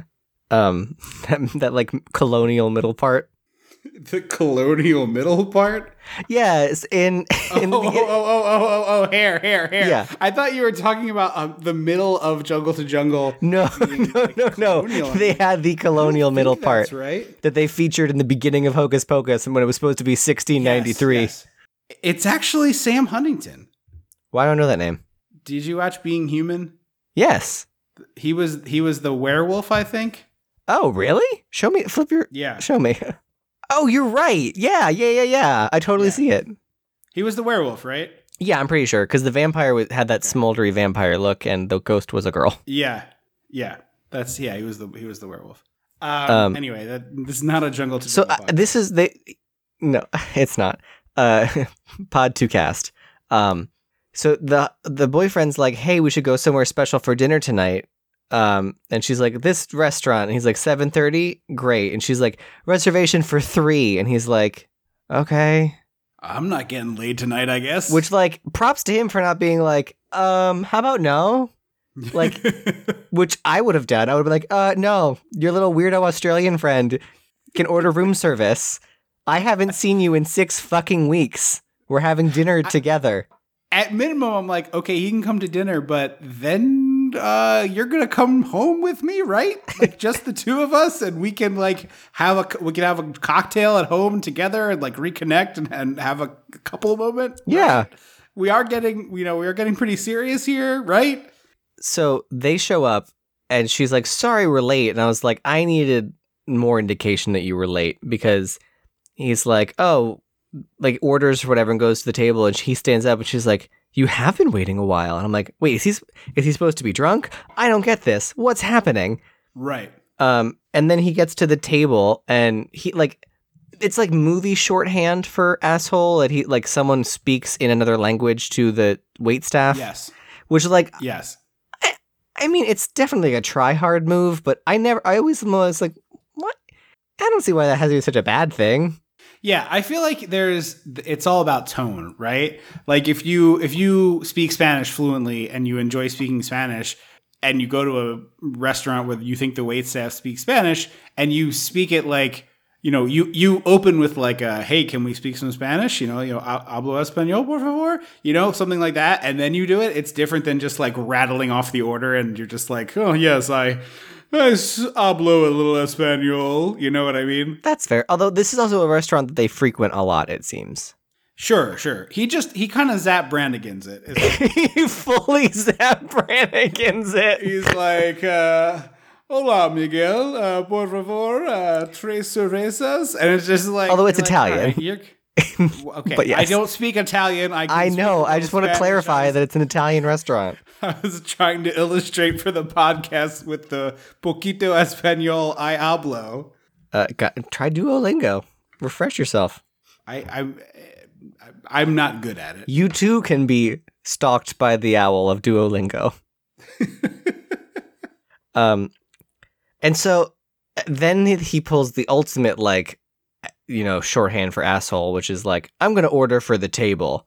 And I was like, I mean, in this instance, though, why would you order for the table? Because I only ever I that only ever happens when it's like me and my boyfriend go out for dim sum and we agree on like the four or five different things we're gonna get, and I'll just tell the server the five things we're getting. Yeah, I don't think it's weird at all in a relationship. It's weird on a first date. It's weird on you know a triple date situation. However, it could also be like, "Hey, Croc, is this like you don't do you know any of this food? Is it okay if we just like order some stuff and everybody shares and we'll find something you like to eat?" But again, it's all tone. He's like, "Oh, let me take care of this." Mm-hmm. Um, and then he he's clearly laughing because you know, uh, Crocodile Dundee, who they never even make over to, which Yeah, I was Shocked. really expecting a montage of him getting a suit and then him like finding a way to wear an alligator belt or something. or like he finds an alligator vest to wear under the suit, whatever. Yeah, yeah, yeah. Um, alligator shoes. Yes. So like he's kind of a douche. I also think they, they do this thing here where he like kind of makes Crocodile Dundee order and he ends up punching the guy and knocking him out and it's like absolutely that he does this. ridiculous. Yeah. Like that's such an And I'm- escalation of like, haha, Yes. I'm an asshole. And, and instead I'm going to throw a punch. But like it's much funnier if he orders in Italian. Like Oh my god, funnier. that would have been the best punchline. It's way funnier if he is just like, uh, yes. Uh, to start with, we'll have the arancini and the uh, the the platter meze, and um, for the lady, we'll do the and just like rattles off this whole thing. Yeah, I- that is such a better punchline because then It's so much fun. because then the, the second punchline can be like, oh, had a couple of Roman tourists coming through last year, or like whatever, like exactly. I was going to say the same thing. Exactly. And then he like show or he like shows off something that they left him, by, like gave him, right? Like you know, got Mm-hmm. this from some Roman tourists or whatever it is. Just like it's uh, maybe it's like a cross made of crocodile teeth or something. You know? Yeah, you know. something. Yeah, I'm just spitballing ideas here, but like it's so much funnier if he's just like. Oh yes, it's. I mean, again, I uh, to be fair, I am pulling that joke from uh, the fucking Hulk Hogan movie we did, where they're like, "Ha ha ha, Monsieur Rip, perhaps you'd like a hamburger American or a Oh, I don't. It's it's been so long since that movie that I forgot. I thought it was like a fresh idea. And then Hulk, I didn't realize it until I said it out loud. But like, then Hulk Hogan orders in French. But it's just like, it's just, it's just way funnier. Like the whole, I'm watching this movie. I'm like, oh, he's gonna speak Italian. It's gonna be no, no, he's just gonna punch him, huh? Okay, Yeah. I guess that's a choice. it was just not a funny ending. It was not the it was not the right button because then because also it was written in a way that wasn't like a punch and then he flies back. It wasn't like a Mrs. Doubtfire like woo like fall back in the Yeah. chair. It, he looks like he has some brain damage. Right, and then it, he has like a fencing response. His arms go out, and then it leads to them gaslighting him and being like, "No, you didn't get punched. You're drunk." And I'm just like, No, I don't What? remember that part. Yeah, in the car. He's like all groggy and stuff. No, because she's like, he said you punched him, and he's like, he was being an asshole, and she was like, that's Yeah. not Oh, the that's point. right. Had And, uh, she gotten up from the table for some reason? I don't remember. He was like, look over there. Oh, okay. He did a classic look over there. yeah. Um, so, so okay. because then he's like, sorry. "Are you We- serious gotta- about this lemon?" And I'm like, "This is none of your fucking business." Yeah, it's it's super is not. But like I'll give Croc the benefit of the doubt. Like he doesn't know this woman as a girl, a boyfriend, so this is like a bit of a shock to him. But if she truly, it was like, "Hey, look over there," and she looked away, heard the sound of meat slapping together. Because I don't know if you've ever punched or been punched, audience, but it sounds like something. Yeah. like it's a noticeable noise when a fist punches a face. And then she turns around and her boyfriend is slumped in the chair, and he's like. I must have had too many Fosters. Like, no, what? Yeah, no, That's not absolutely what not. happened. Absolutely not. So, It's like this man clearly has a concussion. He's like his brain's been scrambled. It's like, hey, like, you shouldn't let this him- man fall asleep. right. That's what I wrote down too, which apparently is not no longer true. Like that's not concussion treatment anymore, but it Oh. definitely was when I was a Yeah, in my brain, it's like, don't let them fall asleep, or they're never Yeah, gonna wake up. Right, right. Yeah, apparently the don't fall asleep thing was so you could like monitor and make sure they weren't like suddenly slurring or, or having any speech Oh. like obvious brain problems. But that translated to like waking people up, like people would sleep for an hour and you would wake them up and talk to them a little bit. Yeah, okay. Uh, so she's like, I'm gonna take him inside. You go. She goes, We have a big day tomorrow, and I was like, A big day of what? Of what? Yes. What, Is he doing the morning talk show circuit? Like, he, he what is he on the see, Today Show? Like, what the fuck? Right. So what needs to have happened is we need to see her like doing dispatch stories from the outback, and then we need like a Ghostbusters esque montage of newspapers and magazines. We should like, be so lucky for that montage in this movie. But it's like we should we should think that America has Crocodile Dundee fever. Right? Yes. That they're just like obsessed with this man of like, oh my god, what else can we learn about the crazy Australian? Oh my god, he's coming here, and it should be like Beatlemania. I'm just picturing airport. Robin Wright talking to this, talking to Sue or whatever her name is, and being like, "So our guest, you want to you want to book this man on the Today Show? Uh, what or Good Morning America? What is his deal? He's Australian. Oh, and he uh, what what about it? He's just Australian, and he has a knife. Okay, you can get out of my office now. Like, absolutely Exactly. not. Yeah, yeah, exactly. Yeah, uh, like we should, we should, as the audience, be like, oh, every. It's not just that everyone knows Crocodile Dundee. Everybody loves Crocodile Dundee. Everybody, when he's not there, is asking, "Where's Crocodile Dundee?" Like, I want that. I want, I want this man getting off the plane to just like, ah, and like Little kids are, in like, hats. clawing off his.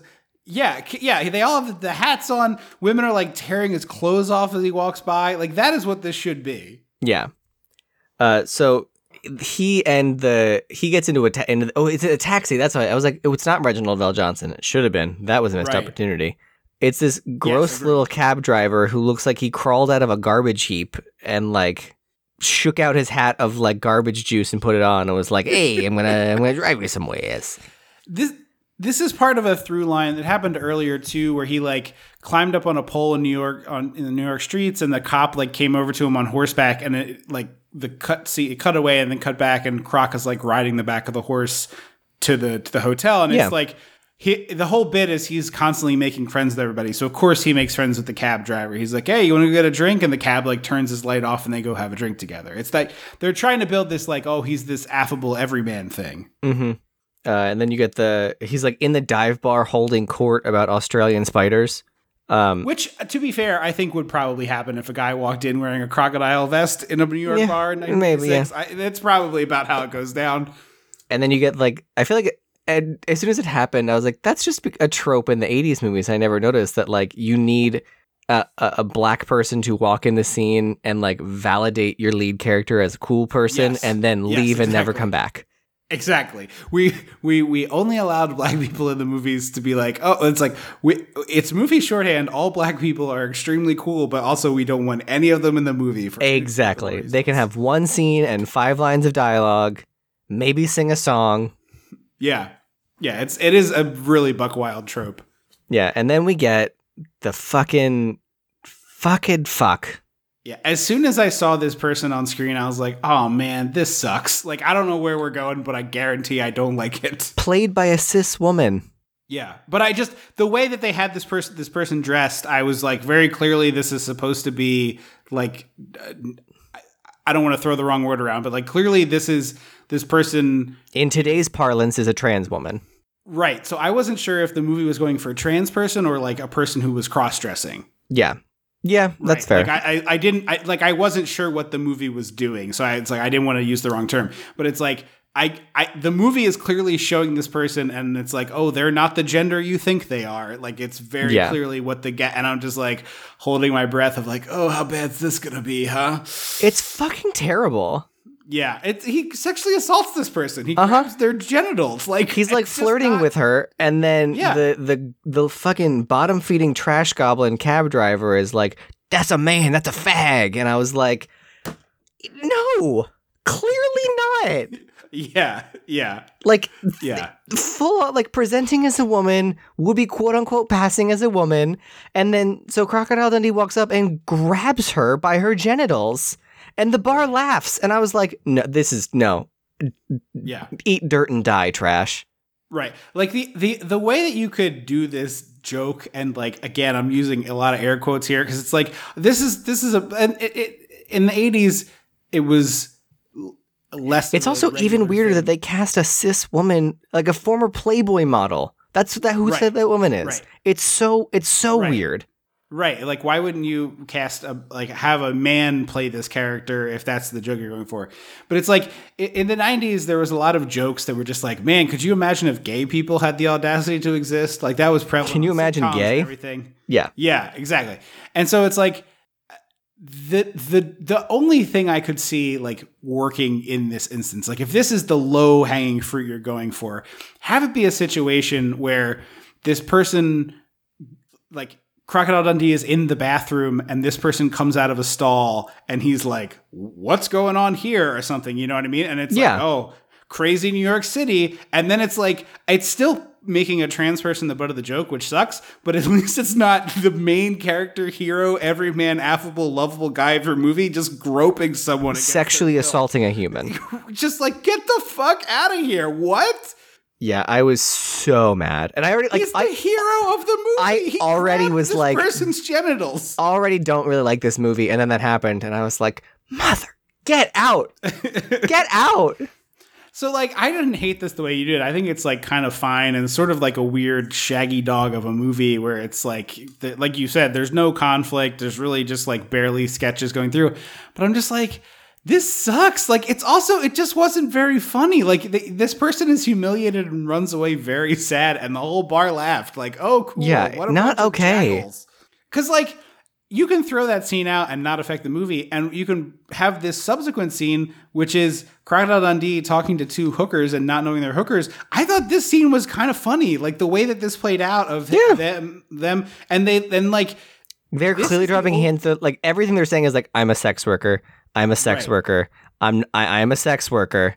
And not for nothing, this is the only time in the movie where an American person is like, "Hey, you're that guy I've been reading about in the news." Yeah. Oh yeah, I forgot about that. It's like they like it's like, "Oh, you know what? You're famous. We'll have sex with you for no money because Yeah. like why not? Like it'll be fun for us. I've never had sex with an Australian man. That'll be interesting." And it's like this this scene is much funnier if it's like take out the sexual assault scene, put these two women in the bar and he's chatting them up and the guy's like, "Hey, hey, they're hookers. They're There you- hookers." and he's yes. like, ah. And then he walks out of the bar with the two women, and the pimp comes out. Oh, they like, fish? You gonna pay me? Yeah, exactly. Yeah, yeah. Uh, and then he's bathing in the tub, and I was like, I, "Oh, I guess she's gonna see him naked." Yeah. No, he she does didn't. put his hat over his. Yeah, I he- just he this whole scene was there. weird. Again, I'm like, you wrote this movie, Brohan. right, right. He co-wrote it. To be fair, Either way, like you knew you were gonna star in it. right, right.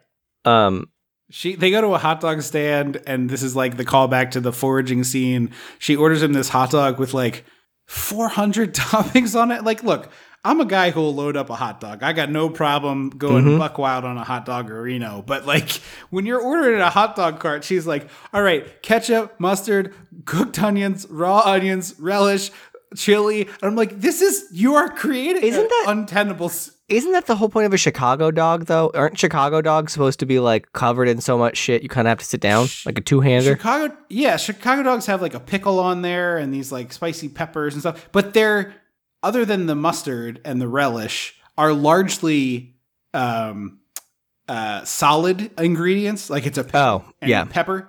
This lady orders four different liquids, and it's just like the hot dog bun does not have the structural integrity to support The hot dog bun barely has structural integrity for my mayo. Like, she did. She puts mustard. You put mayo on a hot dog? oh yeah, mayo and mustard. My top two. Uh, in Seattle, they do cream cheese, which has always intrigued me. I would totally try that. A toasted bun with the cream cheese. I would try the hell out of that. But but she does mustard, mayo, chili, and the like wet cooked onions of a street cart, and I'm like, this is this is a nightmare. It There's no comes to you structural in integrity. Paper. It's not it's not a little cardboard boat. You can't Oh yeah, it's, it's just that tissue paper, that like coffee filter thing. How like even doing the like South Philly lean you do with a cheesesteak where you're like eating standing up at a counter. You, there's no counter. How are you Yeah. eating this hot dog? Uh, so a woman gets her purse stolen, and the guy's running away. The guy is a football field away at this point, Yes, and Crocodile Dundee hundred yards easy. picks up a soup can and kind of like lean, looks around, and then throws it and hits him in the head. And I was like, no, no, Yeah. no, no, no, no, too It's- stupid, too stupid even for you. The only thing that takes this away from the version that would be in the parody movie would be him licking his finger to test the wind. Yes, That's the only thing that he doesn't do because in the parody version that was that would be it. What honestly, I, I would have been less mad if uh he like picked up a coat hanger and broke the broke the hook off Yes. and used it as a boomerang. Later, Reginald VelJohnson breaks the antenna off his taxi and throws a boomerang, and I was just like, "There's a, must be a deleted scene." I was like, this is dumb. But but if Crocodile Dundee had done that here, and then Reginald VelJohnson did it there, it would have been a good callback. Yeah, exactly. Um, so they go to another party, and I there's a lot of part. I, again, he, he is Tarzan and just like being trotted out at these events. I'm gonna need to pause here for 30 to 40 minutes so I can talk about the skirt that the woman is wearing. Which skirt? She's wearing this woman has on a top. Is it a the old lady? Are both no, it's a. It, I might have the wrong party here, but um, This is the, The- the cocaine party. it's got the it's got the printing all over it. I don't There's remember like this. letters I'll have all to. over this woman's clothes. Okay, I'm not making a joke. It literally says poop over her butt. It's like the the skirt is like just random letters. It's like P P P P O O O O P P P P O O O O, and then the next line will be like S S S S X X X X R R R R whatever. Oh, so because of the, the riffles in her skirt. Yes. It literally is a, a sequence of P's, like five or six O's, and then P's again right over her butt. And I was just like, this I'll have to look- skirt I'll have to go back and find this scene. Over her butt. It's bonkers. Uh, so he's at the party and she's like, "Let me introduce you to my friend." And he introduces her to a woman that they've. I'm pretty sure they digitally altered her voice to be down. Yeah, I think it's just a dub over, like it's a different person. Yeah, and I was like, "Oh fuck me!" And then he Yeah. gropes this older woman, and rather than be horrified by this action that she's never fucking seen before, the reporter's like, "He's Australian. Get out of my house." Right. Again, like funnier joke is something about peeing standing up. Like again, it's not a good joke. It's still transphobic, but at least like it's not sexual it's not assault sexual and assault. transphobic. Yeah, it's like you take out one of the two. Ugh. And so then he walks in on some guy doing some good old fashioned cocaine. And He just ruins this man's stash. It's li- uh, crazy. So literally, I was like, I have, I wonder. I was like, I've never seen anyone do anything with coke involving water. So I was like, I assume you're not supposed to do that. right. I'm, I'm not. I don't have a lot of experience. Um, yeah, I have seen people do cocaine. I have not done cocaine, but I've never seen anyone make cocaine tea before. well, so waft it. also, why was there water boiling at this party? Yes, I was wondering the same thing. There's just a kettle constantly steaming for just someone to have tea. Yeah, it's weird. So you he- needed to have this is this is a big criticism of the the props or or set dressing departments. I forget which would be responsible, but there should be a teacup with a tea bag in it adjacent to this tea. Yes, a hundred percent there should be. So yeah, he makes a he makes a steam bath, uh, like a, for your face out of this guy's cocaine, and I was like, would that do anything? I really don't think so. I think you could probably drink the cocaine and get some like residual. Yeah, because people rub it on their gums in the movies. Yeah, if he if he like just sipped it and swished it a lot. I'm just picturing him picking up this bowl and like, go- Yeah, yeah, exactly. um.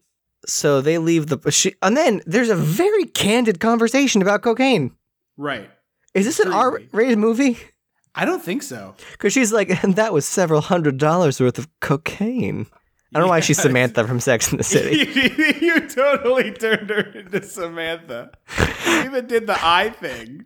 the shoulder. Hmm. Yeah. And he's like, "What's the what's cocaine?" And I was like, and she's like, "You snort it." And he was like, "Why?" And she's like, "You know, to get a buzz." And I was like, "What is happening? Why are we describing what cocaine is? in- Why are we taking time out of this movie to explain what cocaine is?" And also, like, I know he's a bushman, but certainly is aware of drugs. Like, somebody's rolling up a joint in the backwoods of Australia, no? Yes. Um, and then the this is a knife moment. Honestly, all I thought was that it was it felt like a knockoff version of "Don't Fuck with the Babysitter" from Adventures in Babysitting. this does predate that, I think. I think Babysitter's 88. Oh yeah, but yeah, it just it the way it the whole the way the whole scene was like it was a guy in the bright red jacket, just like the Lords of Hell, and I was like, this is just feels like that. And Well, this is because every movie after uh, Beat It was just like, ah, gangs, you know, bright red leather jackets, the gang attire. yeah, hey, it's like in Batman world, yeah. Yeah. Um, So we get some nice vintage newsroom scenes, which I always like to see in a movie. We get this just sad, decrepit, smoke-filled hellhole of a newsroom in 1986. yeah, And so this is like, oh, um we're going to dinner with my parents. And so in my head, I'm like, okay, this is like six people, right? It's like Croc, the boyfriend, the girlfriend, or the the woman, uh, the lead of the movie, and her parents, and like maybe another person, right? And then we get to the house, and it's like 50 people. It's a like huge full-on- party. Yeah, leading to this absolute psycho proposes in front of all these strangers like a complete maniac. I no, they're not strangers. That's Okay, the thing. You're right. You're right. You're right. You're right. You're right. it's it seems like it's maybe not their pe- they're friends, but it's like they're people. Like she again, country clubby like assumption. Like it feels like these are all her dad's work friends that she now knows because Yeah, she works yeah. for the company. Yeah. Oh, and we Um, forgot to mention the callback to Mick. He the the family dogs are like barking and running up really angrily, and Mick hypnotizes them like the ox earlier, or the Yeah, it was ox, the water buffalo. Uh, and and then he uh the butler looks like Mickey Rooney, but it's not. He does. Yeah, I was kind of hoping it was. Ah, God, I wish. Honestly, Jack and I watched uh, Phantom of the Megaplex, which is a Disney Channel original movie starring Mickey Uh-huh. Rooney. That man, I was like, how old is he, and when did he die? Because this movie came out in like I'm gonna guess 02. Like it was very. I think Mickey. I think Mickey Rooney died like fairly recently. it like f- in the last five years. I'm pretty sure. yeah, yeah. But he he is one of the most prolific. He was one of the most filmed actors in movie history. Yeah, yeah. And also, I think he owned a hotel or a bowling alley in our hometown. In Downingtown? Yeah, I remember there's some. Ask mom next time you see her or talk to her. There's some Mickey Rooney connection to. Remember the the bowling alley across from where like BJ's was Yeah. Oh yeah, yeah, yeah. In the back, there. Yeah, near the. Yeah, yeah. There there was some connection to Mickey Rooney with that hotel in front of it. I don't never knew that. I thought that wasn't a hotel. I thought that was an old folks home. Okay, maybe that's the connection. Maybe that's maybe mm. he lived in that old folks home. Oh, maybe. Yeah. He died in 2014, by the way. Yeah. uh, So I was close. Yeah. I w- Um. God, I love Mickey Rooney. He's so he's and he's like in this movie. He looks like he's hundred years old in the in the Phantom of the Megaplex. Um. yeah, he does. Uh. But then Crockett, she's like, oh, she says something to the effect of like, she used to be really crazy, but now she's cool. And I was like, oh, he's gonna parrot that and say it again later. Like that's gonna Yeah, be the yeah, joke, yeah. and it's not. Instead, she's like, she found a good shrink, and he's like, what? And she's like, a psychiatrist. And he's like, that's hokum. all you gotta do is talk to your friends. And I was like, Yeah, yeah. Christ on a cracker. No, no, no. Yeah, it's just like I don't want to watch my uncle's Facebook posts in movie form. Thank you very much. Exactly. Um, so yeah, they got her boyfriend proposes, and she doesn't really answer, and everyone just kind of claps, and he puts the ring on her, and they kiss, and I was like, but she didn't answer. She didn't say yes. She didn't seem enthusiastic. So yeah, they get married, they get they engage, get engaged, and I went, there's 13 minutes left in this movie. Yeah, it's 13. buck wild. How? Yeah, it's really truly buck wild. And also, the movie has like three or four minutes of credits, so you're talking about like nine minutes to wrap up the narrative here. It's so bizarre. So he leaves, and then Reginald VelJohnson like drops him off somewhere, and he goes on a walkabout, and then the sex workers come back, and they're the they're like pimp It's that. different sex workers, though. no, it's the same ones. No, because he says, "I thought you were so and so," and it's not. And then the pimp walks out. Oh, because it was the same pimp, so I assumed it was the same sex workers. I yeah, I thought so too. Um, so they start to He- beat he, like, him has up. Confrontation with the with the pimp, and then Reginald VelJohnson drives in and commits some light vehicular manslaughter to save the day. Um, is there a word for like I didn't kill you, but I definitely hit you and hurt you with my car? Attempted vehicular manslaughter. Sure. Because this guy, like, he hits. Well, no, because on. He does because the, like, manslaughter the, implied. I thought manslaughter was the windshield and off the was it was not on purpose. I don't know. I, you're probably right. I was I thought the whole difference was that manslaughter was like an accident, like you didn't mean to kill someone, but you definitely did things to kill someone. Yeah, yeah, yeah. Um. So this is where we get the makeshift. This is this this is a near ve- vehicular homicide. yes, very close, and we get the makeshift boomerang, and I was like, I guess fine. I mean, I'm Yeah, glad. it's- I'm it's- glad VelJohnson got stuff to do. Yeah, I, it's like I agree on all counts, but I'm also like, what what is going on? Why does he know how to do this and throw? A, it's really hard to throw a boomerang. Yeah. So he goes back to his hotel and he's like, I'm leaving. And uh, they're like at the hotel, they tell what's her face, the reporter girl, the woman, like, oh, he said he's checking out. We're all to miss him. Uh, and then he goes to, he like asks the doorman, like, hey, I'm going on a walkabout. Where do I go to leave town? And he's like, go to the subway. And then she comes up and he's like, you just missed him. He's at the subway. And then we get, like, I was so angry at this movie. She gets down there and the subway platform is so full she can't get to him. And she's like, I need to speak to that man over there.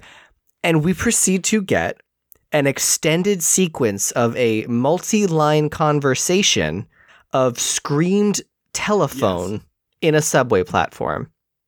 Please tell him not to leave. Tell him I'm not going to uh, tell uh, tell him he can't leave. Hey, tell him he can't leave. Hey, buddy, you in the black hat. You can't leave. Why can't I leave? Why can't he leave? Yeah, why can't he leave, lady? It's bonkers, and I hate it. Honestly, it feels like they got to the end and they were like, "This conversation is only five lines. How do we how do we extend it?" I know we'll get three other characters to shout the lines to. And it's very strange because it's like the one guy is like an older black guy with a bandana, and I was like, "Are we coding this guy as like gang?" And it's like, "No, he's just like regular person in New York." And then the other guy is like the voice we do all the time of like, "Hey, bada boom, bada bing." He's also- construction worker. Looks like he's going to an audition for the Village People as a construction yeah, worker. yeah, yeah. Yeah, it's just totally, totally insane. And then it like culminates with the like, okay, I don't want to leave, I love you. And Croc starts like walking on top of people. It's there's three distinct shots of him stepping on another person's head and their head like jamming to the side. Yeah, I I started skipping forward. I was like, I hate this movie. I want it to be over. Also, Reginald VelJohnson somehow had the limo repaired overnight, despite the fact that the windshield was destroyed and the antenna got ripped off and there was a big dent in the hood. But yeah, so I this reminded professional. me of I hadn't thought the ending of this reminded me of I hadn't thought about this in in several years, but I went to a concert my freshman year of college that was like the hippie sort of jam band adjacent music that I like, you know, guitar, folky, whatever.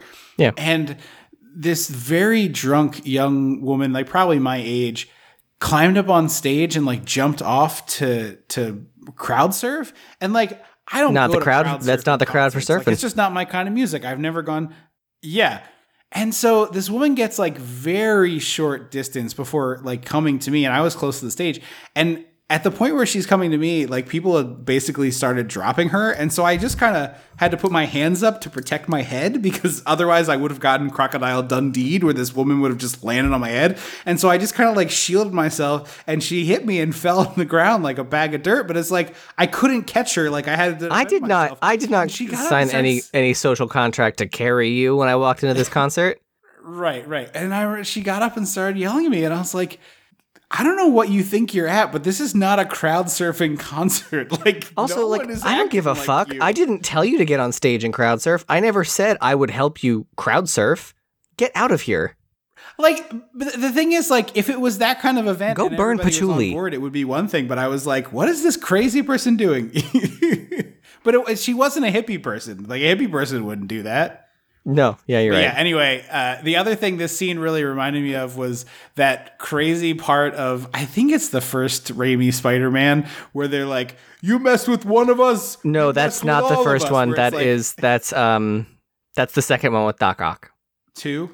It's two. Okay, but I it's just like I'm just like, Ugh, I'm so cringy right now. Like, what are we doing? I don't mind it in Spider Man. I'm not a fan of that scene. It feels like someone who's never been to New York writing about New York. But also like it's sort of like that's that's comic book New York where it's like that's uh Spider Man. Even though a hundred superheroes live in New York, Spider Man is like the superhero of New York.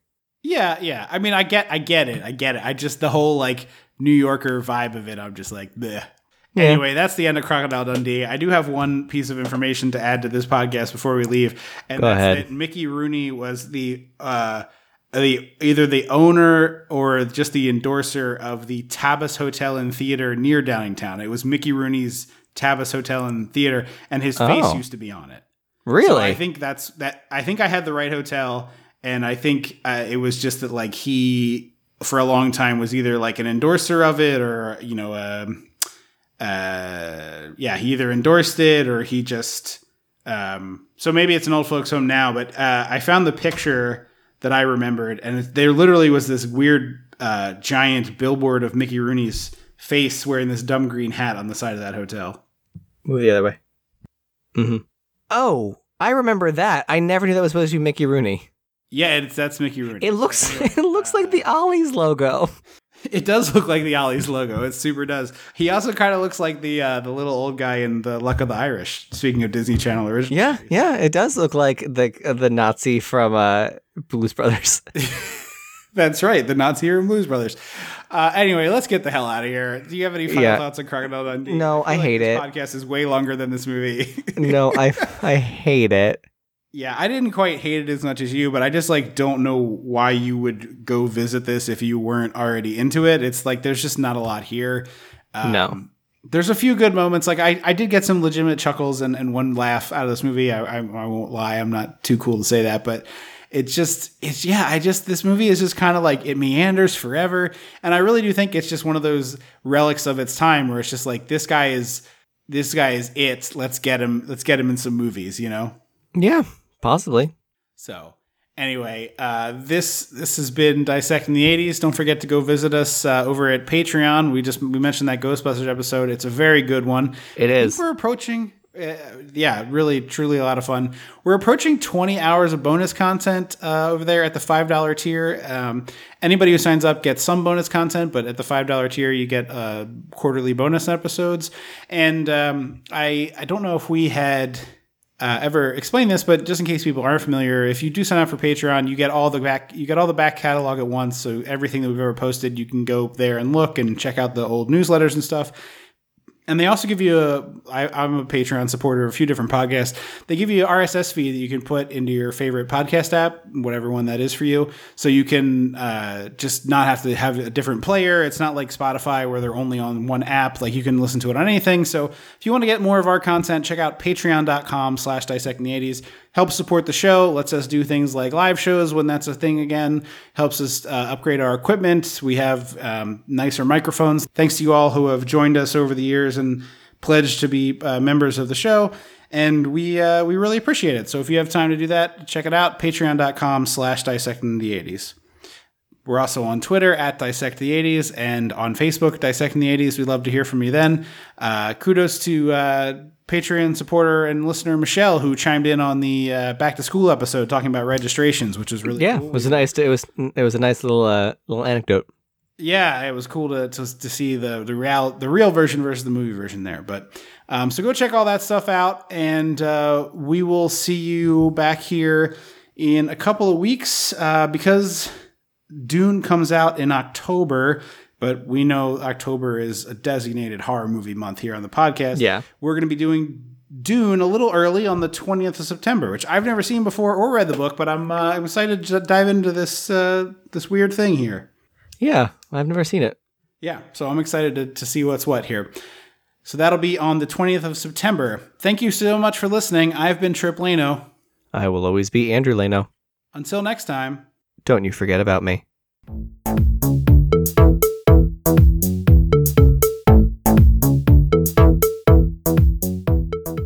Dissecting the 80s is a Chum Some of This production. Ow.